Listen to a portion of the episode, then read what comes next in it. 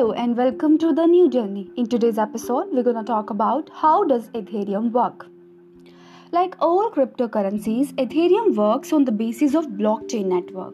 A blockchain is a decentralized, distributed public ledger where all the transactions are verified and recorded.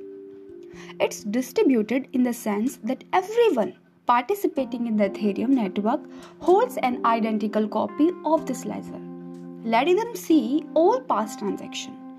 It's decentralized in that the network isn't operated or managed by any centralized entity. Instead, it's managed by all of the distributed ledger holders.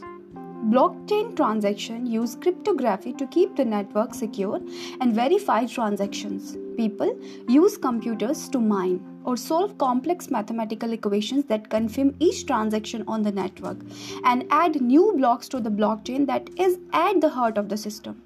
Participants are rewarded with cryptocurrency tokens. For the Ethereum system, those tokens are called Ether. Ether can be used to buy and sell goods and services like Bitcoin.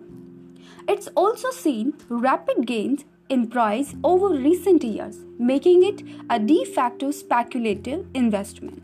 But what's unique about Ethereum? is that users can build applications that run on the blockchain like software runs on a computer. These applications can store and transfer personal data or handle complex Financial transaction. Ethereum is different from Bitcoin in that the network can perform computation as a part of a mining process, says Ken Fromm, Director of Education and Development at the Enterprise Ethereum Alliance.